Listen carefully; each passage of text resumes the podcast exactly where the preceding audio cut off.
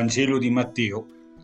In quel tempo, avendo udito della morte di Giovanni Battista, Gesù partì di là su una barca e si ritirò in un luogo deserto, in disparte.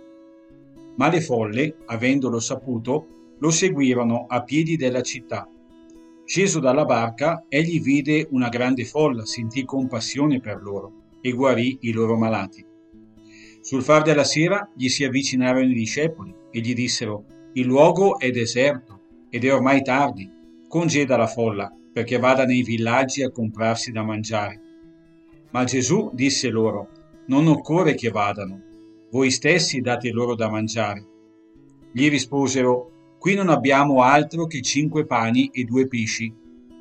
Ed egli disse, portatemeli qui.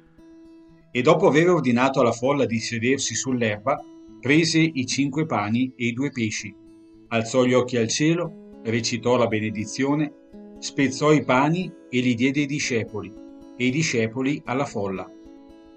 Tutti mangiarono sazietà e portavano via i pezzi avanzati, dodici ceste piene.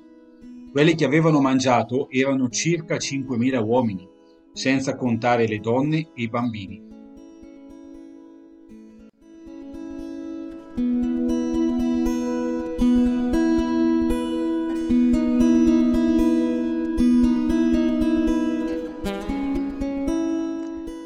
Leggendo il brano odierno mi sono venute in mente alcune parole della canzone Il re di chi ama troppo di Fiorella Mannoia e Tiziano Ferro. Quando parlerai di me, che non conto mai le ore perché il mio lavoro è aspettare, ti ricorderai di me perché amore, amore è andato e non me ne ero accorto io il re di chi ama troppo. Gesù non timbra il cartellino, non conta le ore e perde la cognizione del tempo quando si dedica alle persone. Sono i discepoli che ad un certo punto gli devono ricordare che sarebbe ora di congedare la folla. In fondo, penso che anche io spesso sono portato a fare del bene purché non mi porti via troppo tempo ed energie da ciò che mi sta più a cuore. Tuttavia Gesù vuole insegnare ai suoi, ai suoi che l'amore, come lo concepisce lui, non è fare un po' di beneficenza per mettersi la coscienza a posto, ma è qualcosa che riempie la vita in maniera totalizzante e permea ogni aspetto dell'esistenza.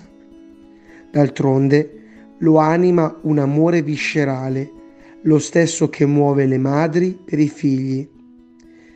Come diceva Sant'Agostino, l'unica misura dell'amore è amare senza misura.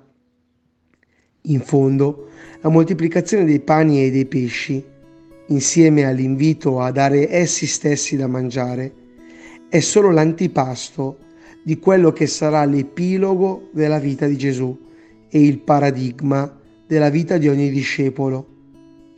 Chi o che cosa mi scuote le fondamenta e mi porta ad una dedizione totale? Oggi faccio un atto di amore eccedente, mettendo più di quanto richiesto e ribaltando le logiche della mera contabilità.